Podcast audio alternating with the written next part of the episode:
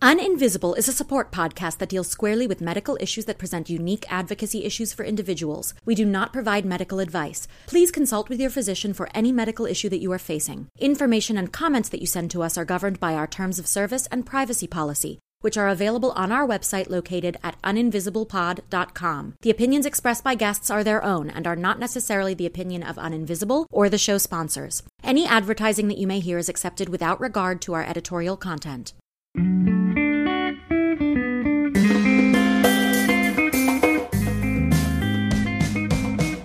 Welcome to Uninvisible. I'm your host, Lauren Friedman, and I'm here with my guests to bring you info, insights, and inspiration for coping with, diagnosing, and treating invisible illness. We're here oversharing so you don't have to struggle with invisibility anymore.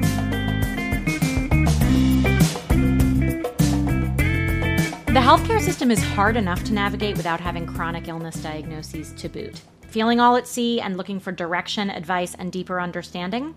From a medical specialty glossary to tips on talking to your health insurance providers, download your free copy of Hacking Healthcare at uninvisiblepod.com. I've been working behind the scenes as a patient advisor with the team at Flowly, an NIH backed mobile app for helping manage pain, anxiety, and sleep.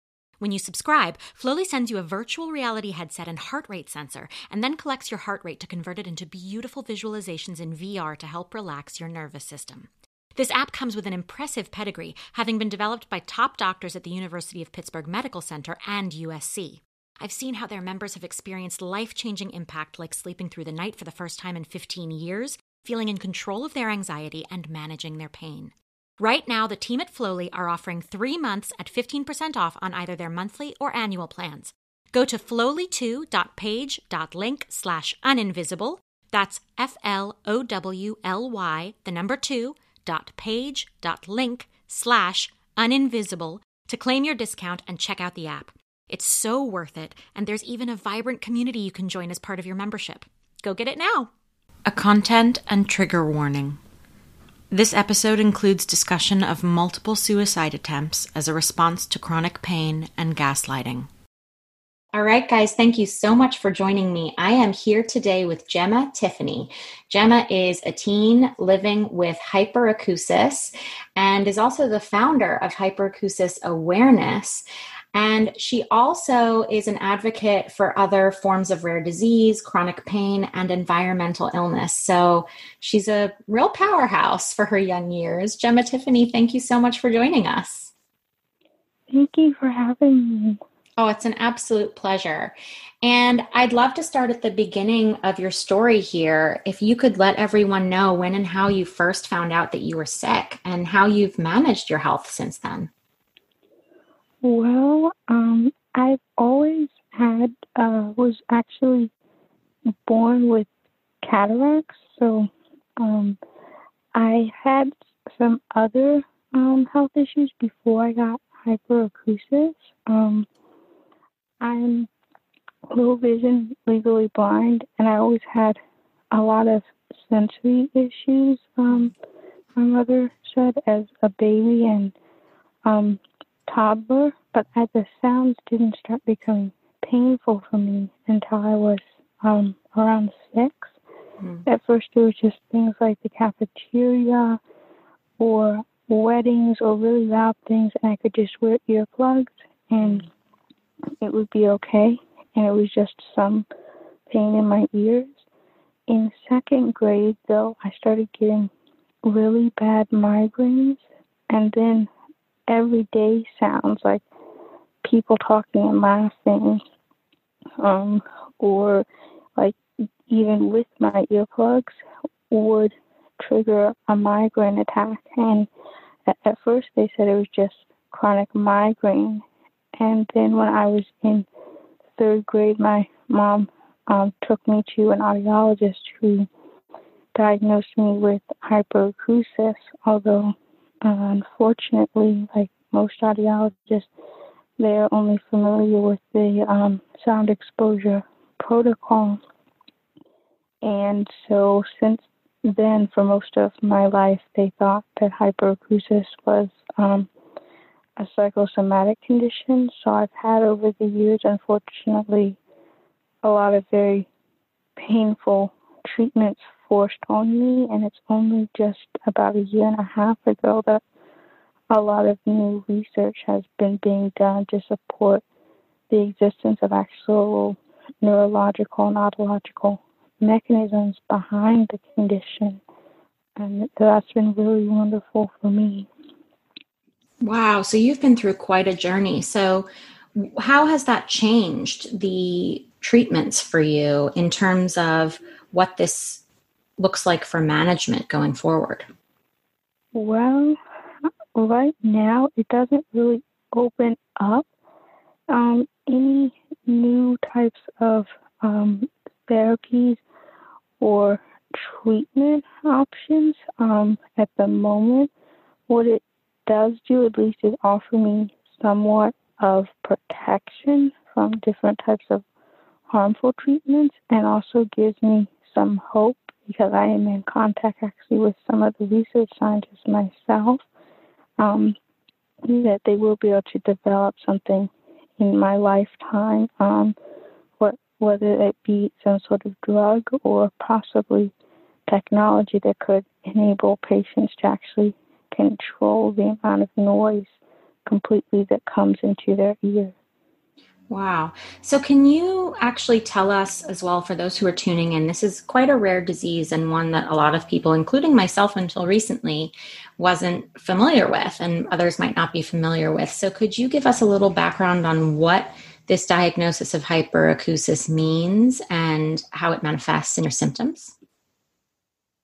So, hyperacusis is a condition in which people experience um, pain um, or other symptoms from normal everyday noises. Um, the severity of hyperacusis can vary from person to person. Some people have very mild cases in which they can just wear earplugs in loud um, places and be fine, and some people have very severe cases where even with hearing protection, they'll get pain from the sound of a phone ringing or the refrigerator humming.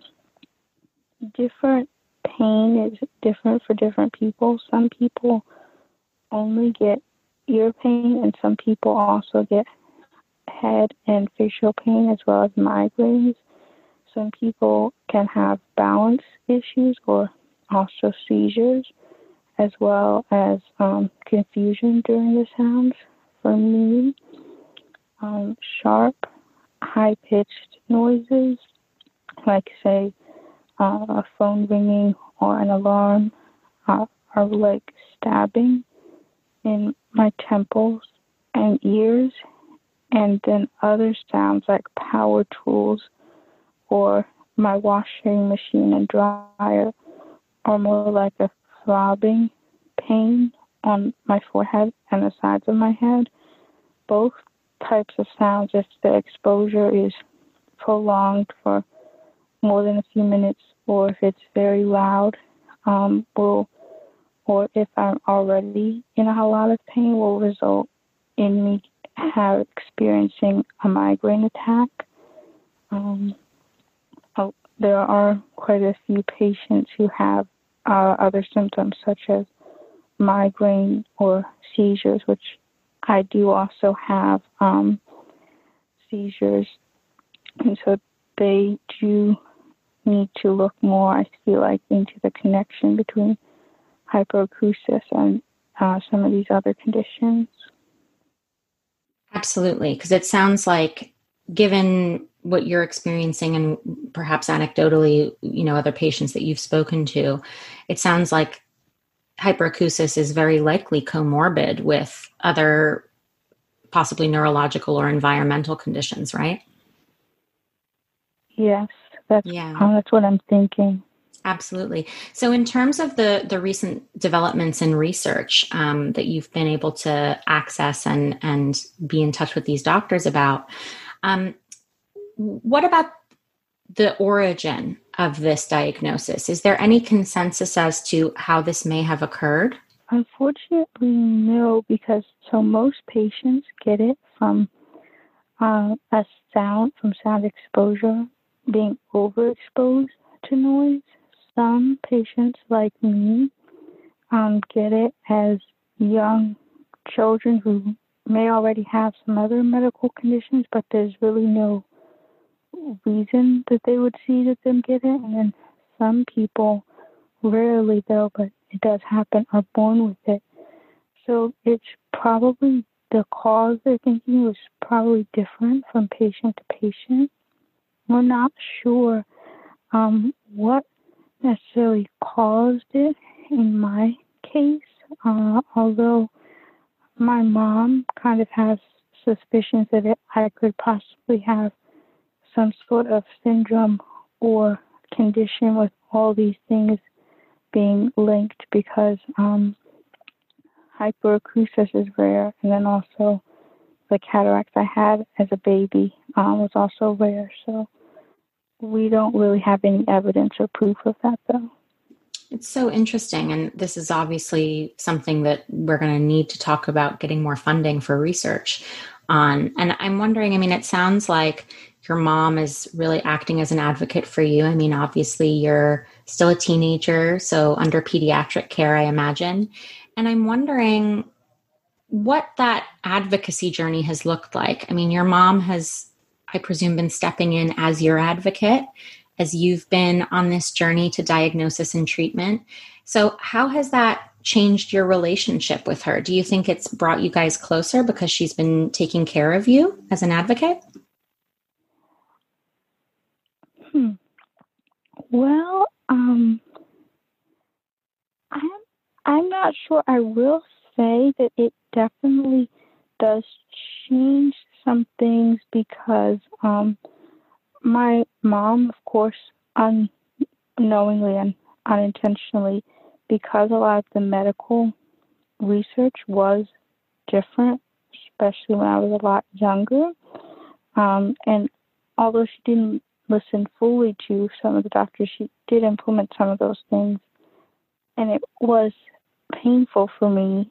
Um, and at the same time, though, I feel like she kind of knew deep down, which is why she didn't fully go with everything and advocated for me.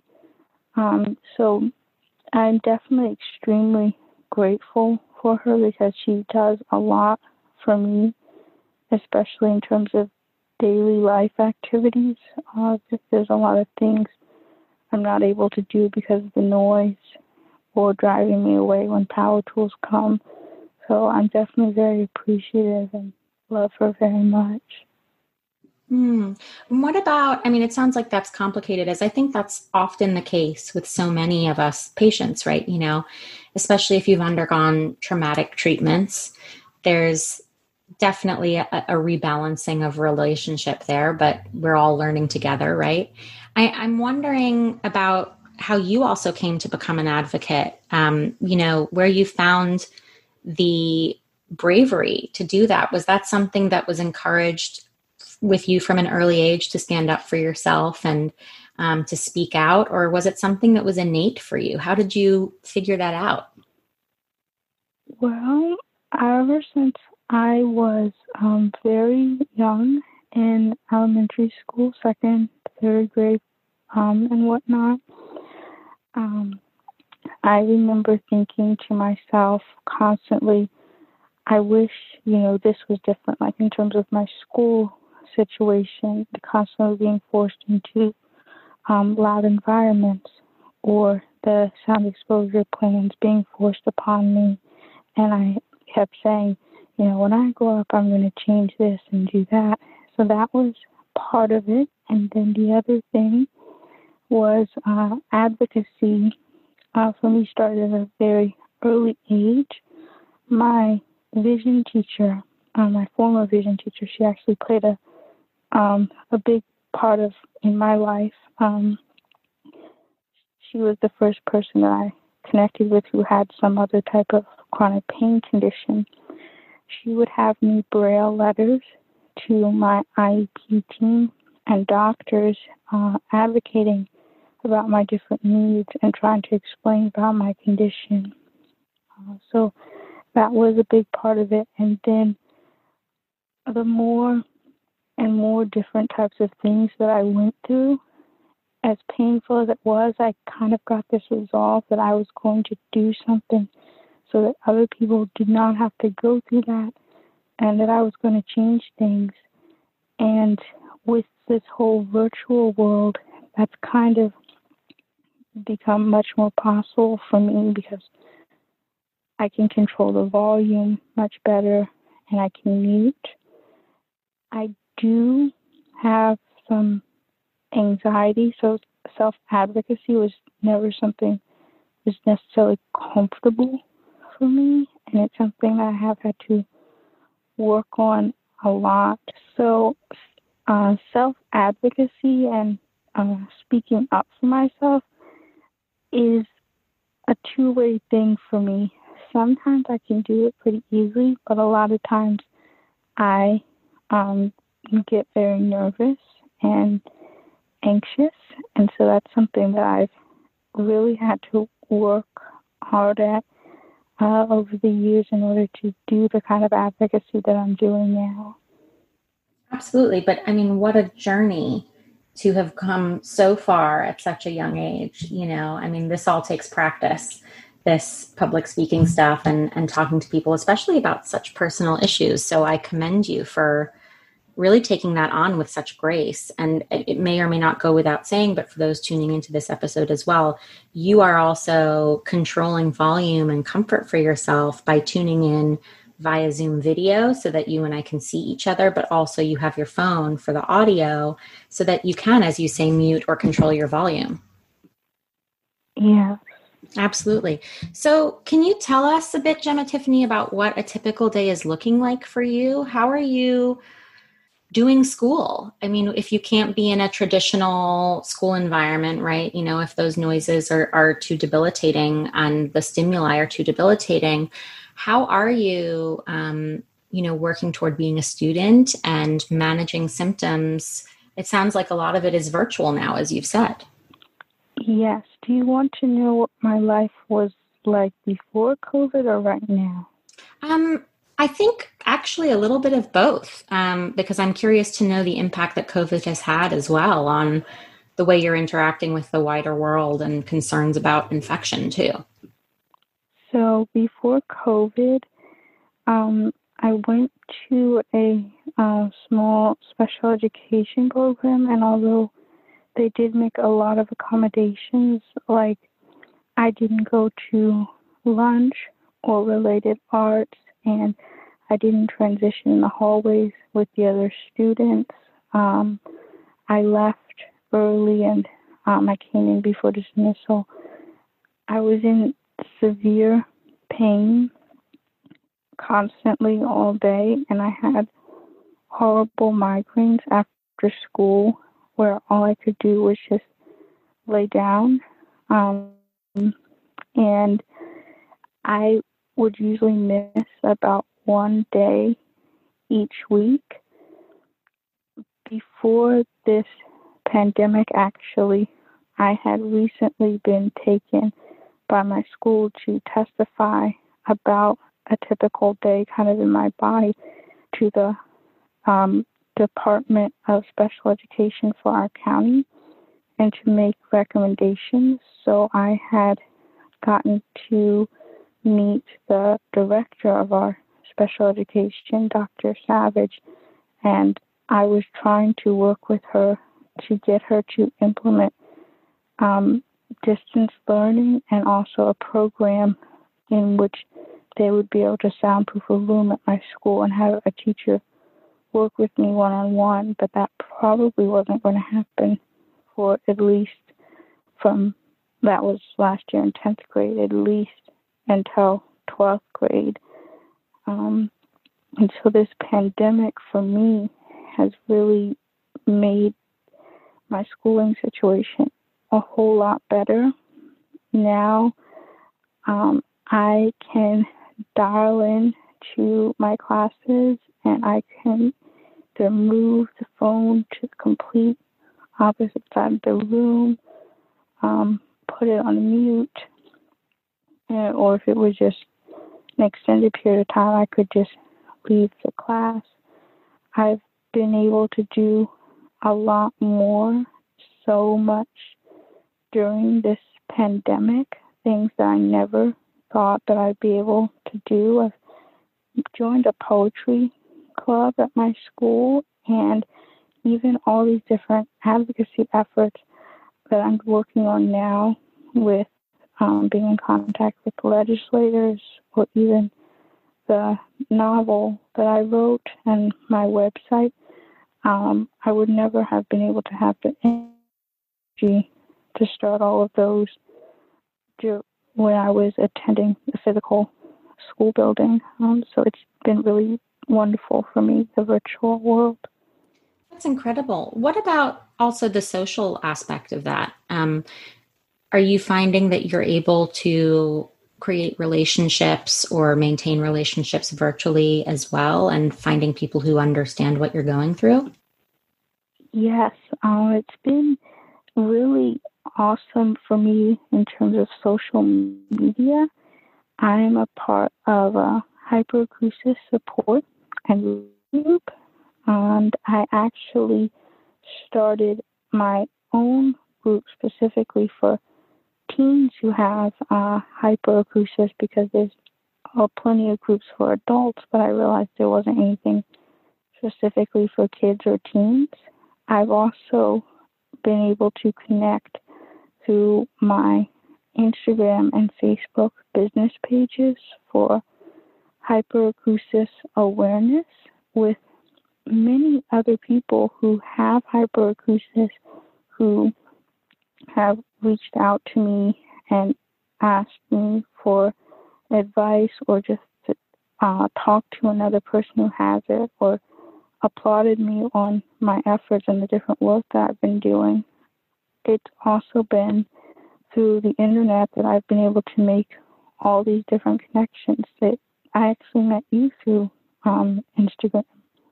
I know it's pretty incredible. And I mean, personally, that's how I meet so many people who are on the show is through social media. And it's wonderful to me that you're someone who's really seeing the benefit of distance learning, virtual connections, remote work opportunities, living with a disability where COVID has actually been a positive experience for you in that sense. And I only hope that the kind of accommodations that you have been fighting for will continue to be available to you even after this pandemic. That's what I'm really working towards. Um, I was meeting with my senator um, staffer from Senator Chris Van Hollen's office, as well as from Senator Ben Cardin and Representative Kweisi Mfume, uh, trying to get them to introduce to Congress my personal proposal to add on a Title VI telepresence and high level sensory modifications to the Americans with Disabilities Act. I wrote it up myself. Um, I'm part of something called YAR, which is Young Adult Rare Representatives through the EveryLife Foundation for Rare Diseases, and they help um, young adults with rare diseases to do advocacy work. Uh, I've even been able to get some service hours through some of that work, so that has been really awesome. And I'm also in contact in terms of my specific situation with our county's um, director of special education and letting her know how this has benefited me and trying to work to make it so that me and other students who are benefiting for medical reasons in our county can continue with distance learning. You're so incredible. I mean, you're prolific in the work you're doing. And I love that you've found such support from these various organizations, particularly as someone who's in that category of patient who is going to soon be transitioning from pediatric to adult care, you know, can often be a, a strange transition, right? Um, and the fact that you are fighting for your care beyond just your health care, but also in terms of your quality of life and education is incredible. I can't wait to see what you continue to do as you uh, move forward in the world. And I'm wondering, you know, it sounds like it took a few years for you to be diagnosed.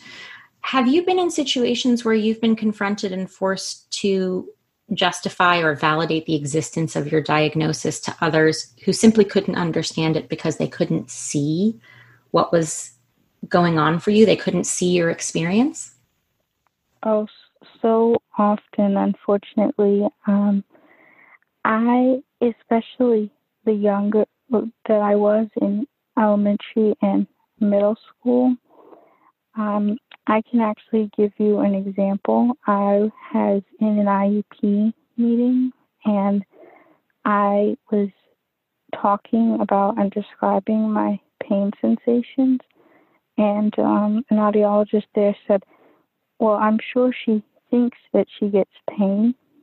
And there were um, doctors when I was 11 and was in the hospital because I had attempted suicide because I just couldn't stand living with um, this anymore in terms of people just were not understanding it. Um, and I knew that because that they were going to do different types of exposure and um, I didn't want to have to I had already gone through that and it had been extremely painful and I had thought it would at the time better have been dead and so I was in the hospital and the doctors um, tried to convince my parents that I was just being manipulative and that I didn't get pain from sounds. Um, wow. It, yeah, and then many times, um, this was one of the things that would frustrate me a lot in school. I would tell someone, um, the staff, a specific staff or therapist, particular, um, that the sounds were painful, and they would purposefully avoid using the word pain and try to trivialize it like, oh, well, the sounds bother you, and that doesn't really, it was almost insulting because I was in pain and they were almost like trying to deny that. Um, wow. So this is doctors and not just in healthcare, but it sounds like also, you know, as you said, in, in educational institutions, teachers, authority figures who weren't taking you seriously, who were gaslighting you and your parents. Um, and I, I, really appreciate you sharing about your suicide attempt um, because I I cannot even begin to imagine living with that kind of chronic, ongoing pain, not being taken seriously, as you say, facing more of the same kind of exposure therapies that are only going to cause you continued pain. When did the tide turn? Was it coming across a, a particular doctor who finally said, I understand? Well, um, it was, I, it was kind of started to change in um, ninth grade. It was, I think it was multiple things. I in eighth grade, I attempted um, to kill myself again. Things hadn't really gotten any better. Um, this time I was not hospitalized. Um, I convinced the nurse, uh, the doctor who actually came to interview me, or psychologist, whatever he was, um, to let me go home. And shortly after that, um, because there still wasn't much research, but I knew that I had to do um, something. So I had been doing a lot of my own research to try to see if there were any alternative um, therapies that may be able to help. And I found out about um, TENS unit um, Alpha STEM and PEMF. And so I started using some of those devices, and there was um, some, there was helpful. Um, it, it definitely has not cured me, and I have very severe hyperacusis still. Um, but what started happening in ninth grade um, that really changed things a lot more research um, started to come out from a nonprofit organization called Hyperacusis Research, which is trying to do research into uh, hyperacusis with pain. And I would show a lot of those articles to my parents and doctors. And at first, they weren't really listening um, uh, to me. Uh, and but then as time went on and I got older and more research started coming out um, because since I've been 11, I've been doing a lot of my own medical research and writing up um, different research papers um, and cases that I would present to my doctors. So I did that um, in 10th grade, in the beginning of 10th grade as well, uh, in November. And my doctor thought that it was so good that he thought that I should present it. And so things really changed with my mom at that point.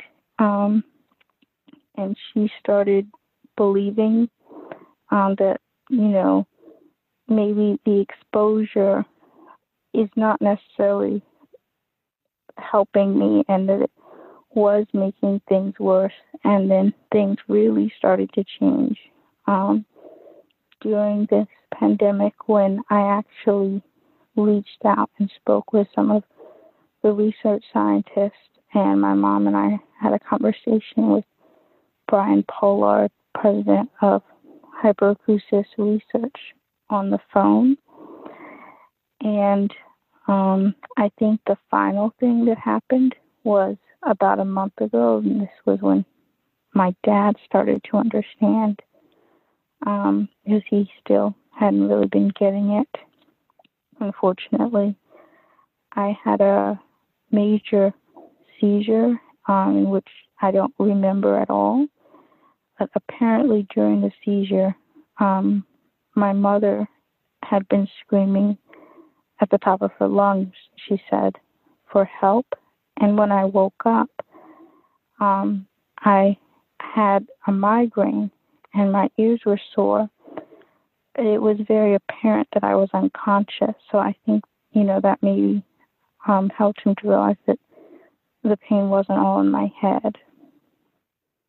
It's just incredible the journey you've been on, and the fact that, yeah, I mean, so many of us Spoonies, we always joke that we have like honorary doctorates, but at this point, you've written and presented research papers to doctors and societies. You've um, been speaking to researchers on the forefront of evidence in your disease, and I, I'm I mean, so continually impressed by your work um, and the fact that you've been able to turn this around with patience.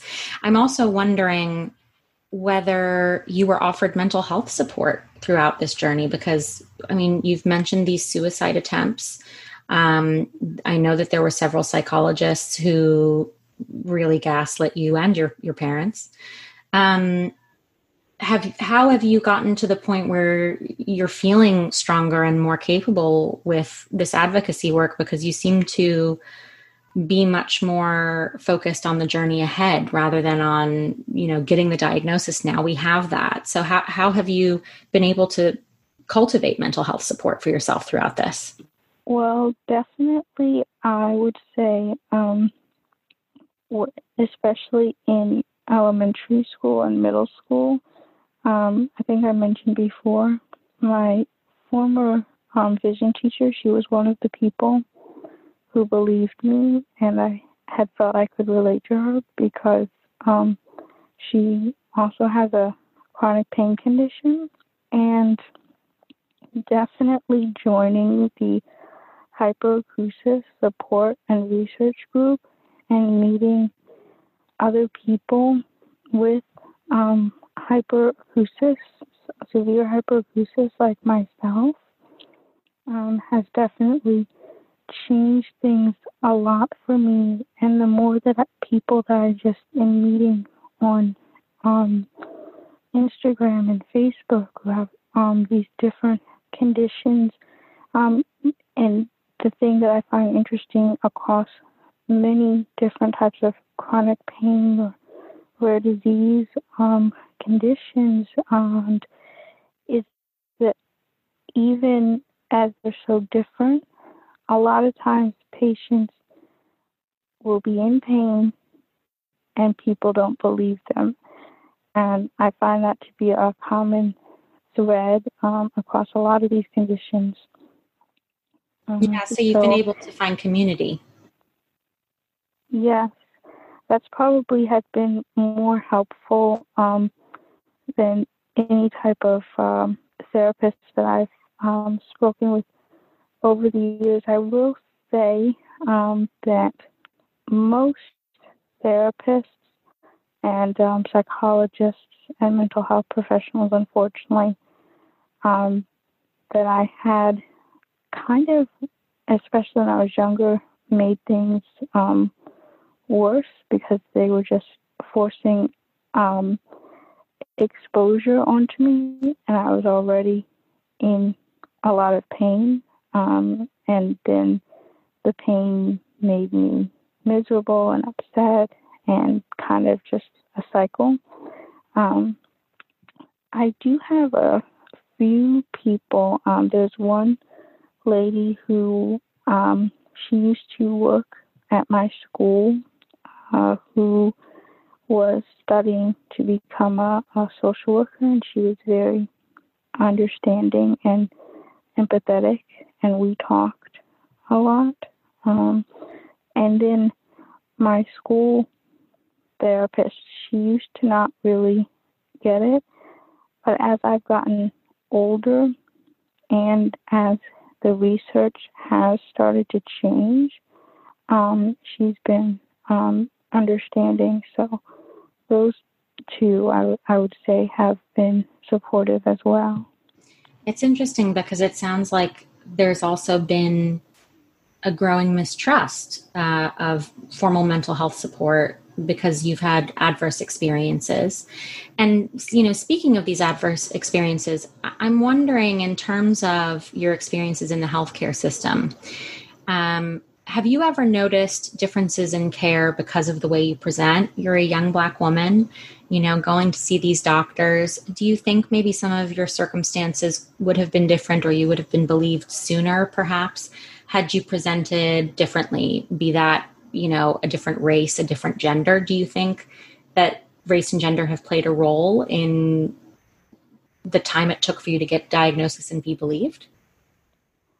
I in my case, I thankfully think that I would say no. Um, this question's come up before, and I asked my mom, and she doesn't think that those things in my situation played a factor, but they're definitely um, big problems in our society uh, with women not being believed and medical racism.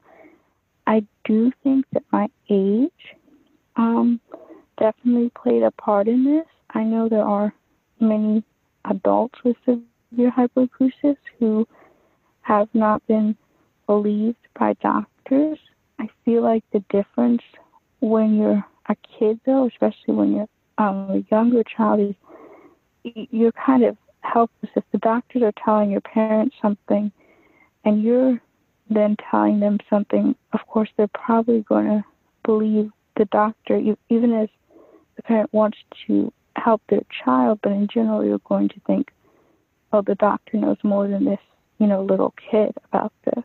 And that's um, one of the big problems with conditions that are very rare and under researched, like hyperacusis. Absolutely. So, would you say that, you know, we talked about obviously gender inequity and, and medical racism, but also ageism, especially with younger patients. Would you say that these issues in the healthcare system constitute their own public health crisis?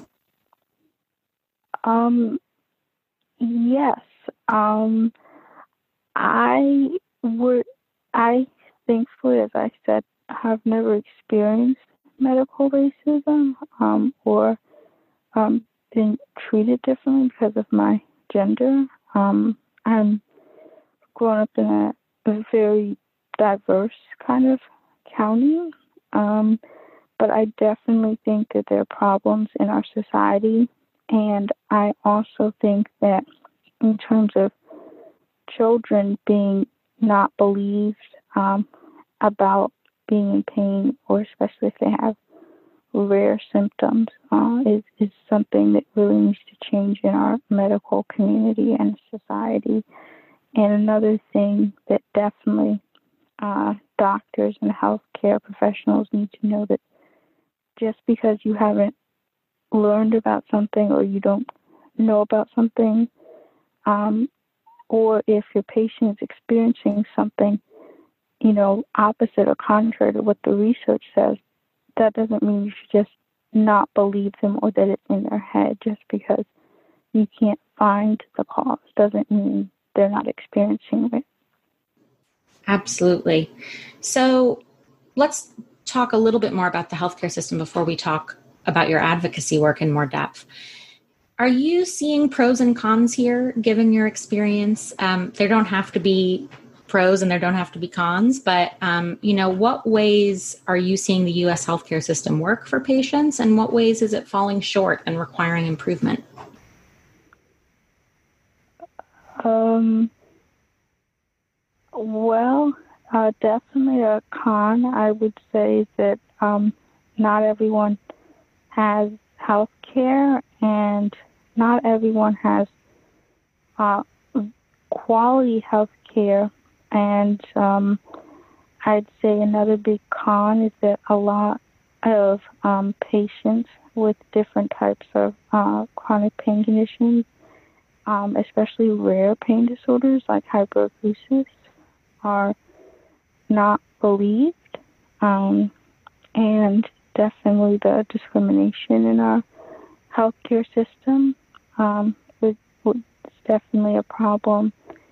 And the fact I feel like that patients should be able to choose their own doctors that they want to see and the type of um, care and treatments they want to um, receive.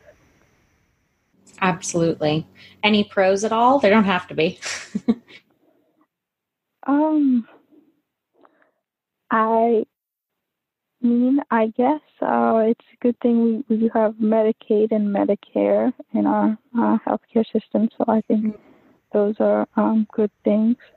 Absolutely. So taking care of those who are cash strapped or elderly or disabled, being able to help people in some manner. Yes, I'm sorry. I unfortunately don't know too much no, that's healthcare system. Well, you do. Mm-hmm. This is the thing. This is the reason I asked this question because you do. I mean, you've been in it, and a lot of your experience has been adverse, and there's a reason why that is, and that's really what you know why I asked this question is to get down to sort of brass tacks with people and and say like, are there any benefits to our system, like, or does it fundamentally need to change? And it sounds, given your experience, like there's more change that needs to happen than status quo staying the same. Yeah, definitely. Mm. Absolutely. So, talk to us more about your advocacy work. I know you've touched on a few points here and there, but I'd love to hear about how you started hyperacusis awareness, what inspired you to do it, and how you're moving forward between your writing and your legislative work uh, to raise awareness of rare diseases and conditions like hyperacusis. Well, um, hyperacusis awareness is actually um, connected to the non-profit organization Hyperacusis Research. Um, I started hyperacusis awareness during the pandemic, actually, in uh, April. Um, was when I uh, started the website and the Instagram and Facebook business page uh, and it's kind of just taken off um, from there. And I've been able to kind of network on, on those social media platforms. the main projects that I'm working on right now are submitting a proclamation to to my governor to have May 3rd through May 10th declared as Hyperacusis Awareness Week. Another advocate who I was able to connect with, who um, has not formally been diagnosed, but um, suspects she likely has hyperacusis, was teaching me um, specifically how to submit a proclamation has to be done in a specific format.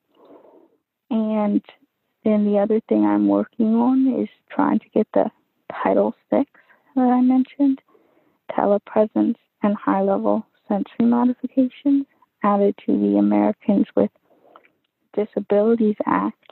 Um, I decided that a great way to do that would be to start kind of a grassroots effort, and the moderator of the group I'm in, Hyperacusis Support and Research, has agreed to help me, as well as um, Barby Ingle from International Pain Foundation.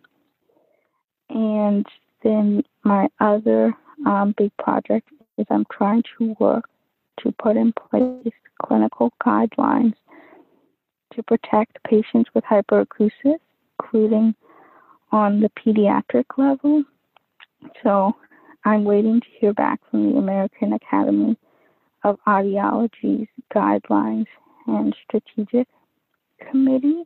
Um, I already do have a team of people, research scientists, um, who would be willing to help in writing or drafting um, those guidelines, and then the plan would be to submit them to the other American academies, um, such as American Academy of General Physicians, Neurology, Psychology, Occupational Therapy, because patients likely with hyperacusis will end up seeing some of those providers, and I planned on the guidelines um, going from things such as symptoms, diagnosis, and um, management protocol. Um, then the other big project that I am working on is trying to start up programs, and this is through the hyperacusis awareness. And the reason I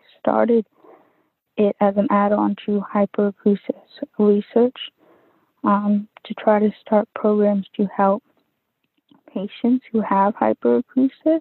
I started, I currently don't have anyone enrolled in it yet, a patient education and support program, which is almost like a mentoring program for people who are new to hyperacusis or who are struggling in, in their journey with it.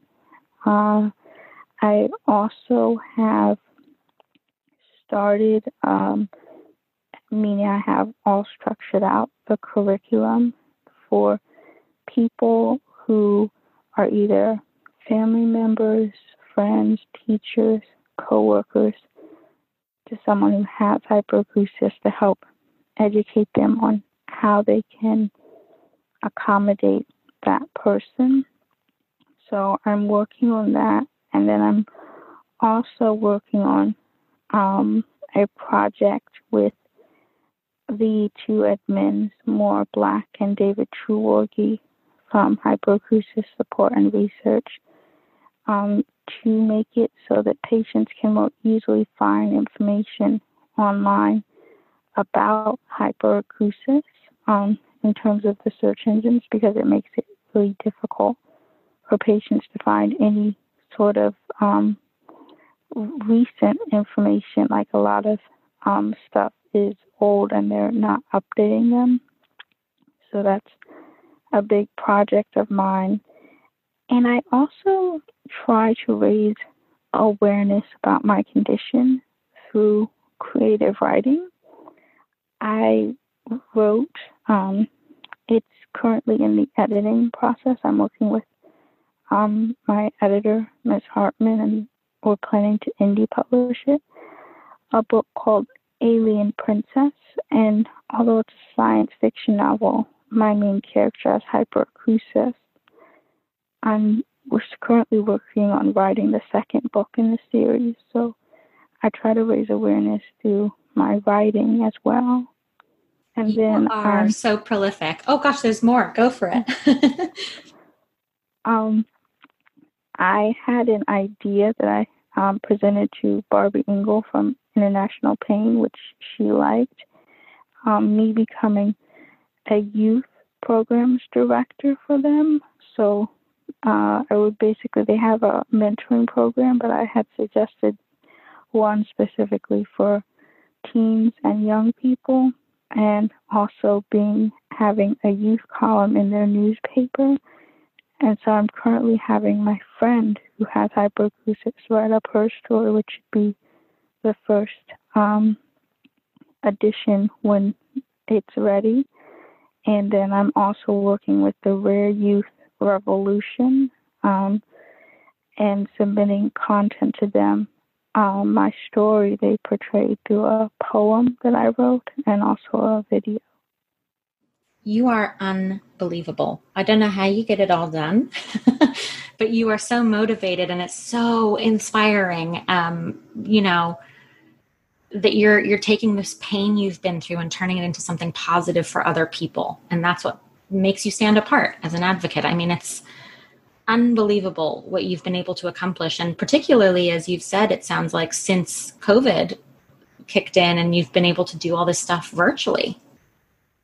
Yes it's it's been incredible. I never could have imagined um, you know eight ten years ago that, that I would be doing these types of things, uh, or that these that I would be able to do these types of things. Um, I mean, part of it is also here you are 16 years old. I feel like I'm talking to someone who's the same age as me. you know, like you have a wisdom and an experience about you that um, has, in many ways, forced you to become more adult before your time, but as such has also enabled you to have these kind of contacts and conversations with people that are changing minds.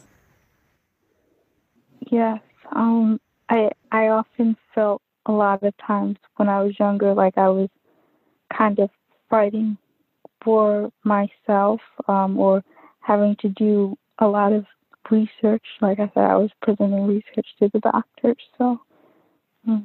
incredible. So let's talk about some top three lists. I would love for you, as someone who is living through this experience, continuing to live with chronic pain and been through everything you've been through, to offer some tips uh, to those of, uh, who are tuning into this episode. What are the top three tips that you would offer if they're also living with an invisible chronic pain condition? Um, perhaps it's advice to your younger self um, but what are the three pieces of advice you would offer uh, to help others succeed in their wellness management as you have? I would definitely say to keep fighting for yourself and to know you know your body best, to fight for yourself, and to try to find other people uh, who have similar conditions and that you can relate to. So those would be my top three. So perfect.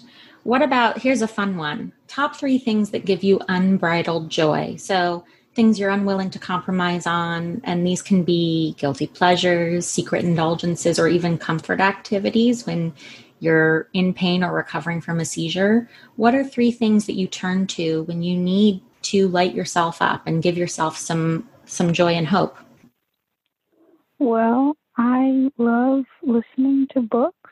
Um, it's one of the reasons I write, uh, especially when I was younger, and a lot of times I would be laying down resting. I have them like on volume one, and most people can't even hear them, but I can, and I love doing that.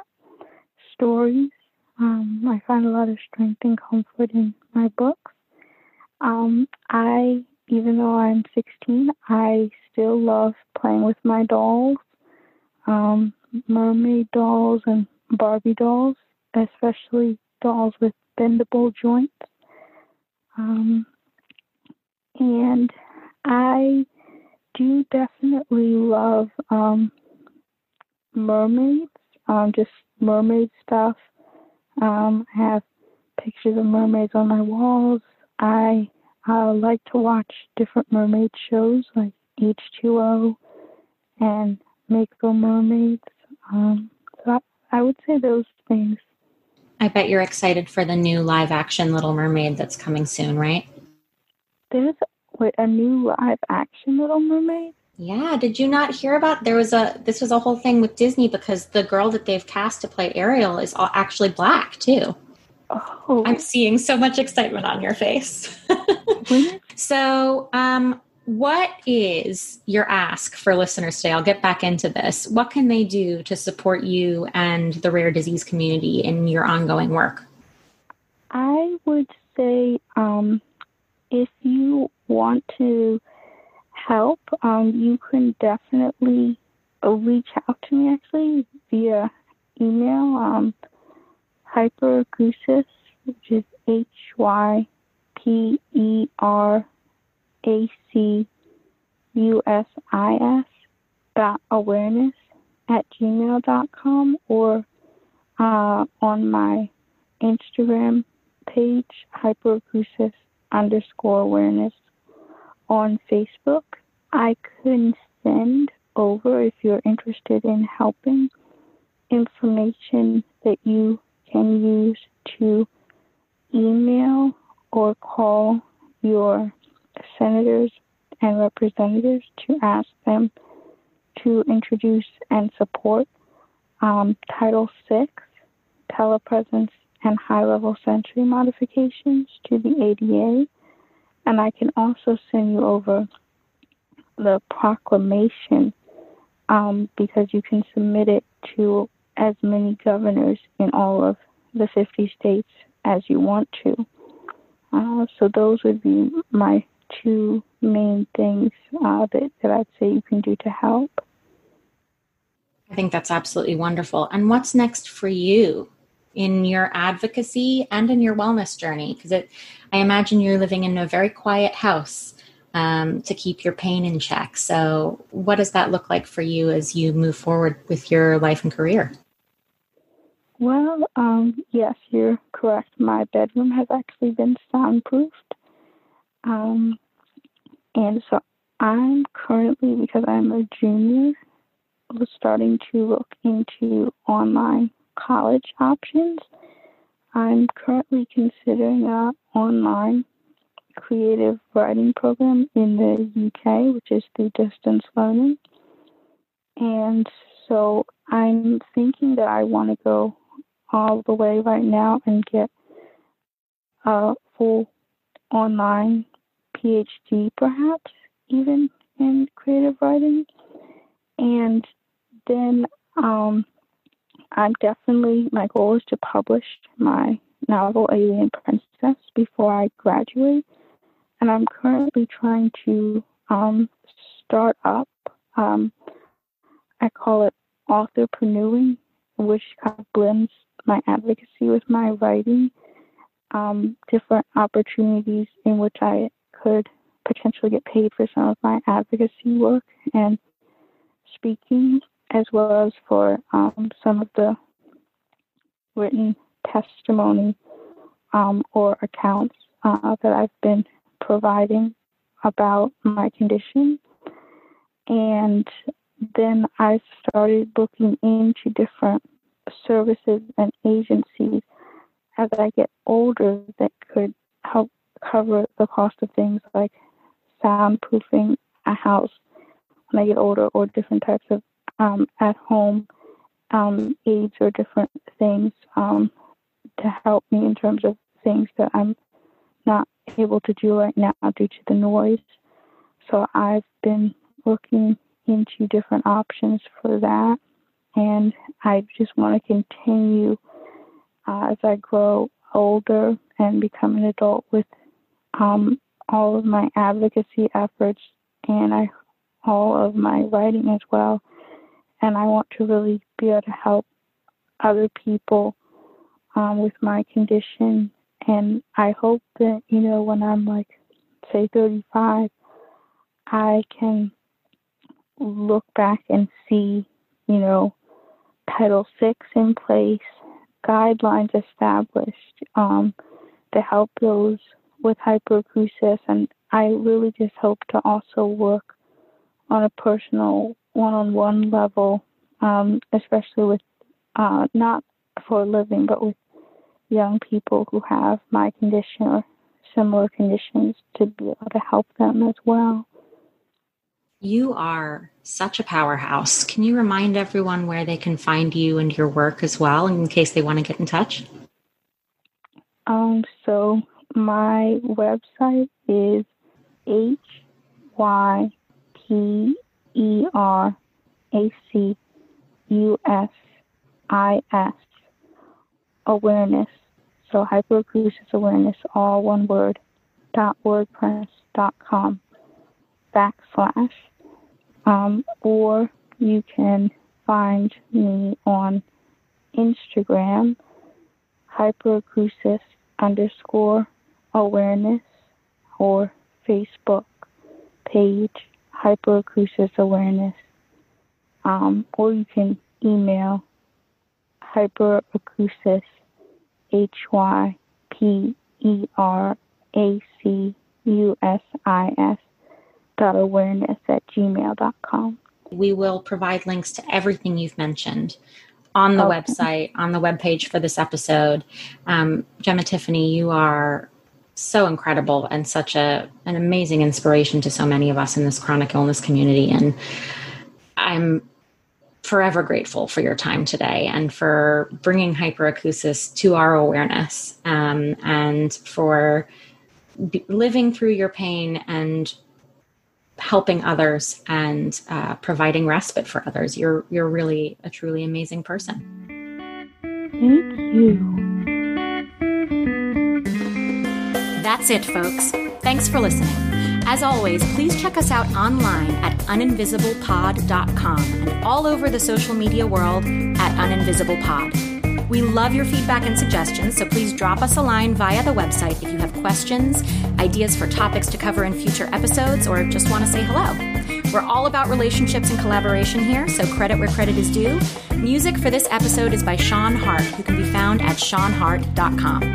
Don't forget to subscribe, rate, and review wherever you listen to podcasts.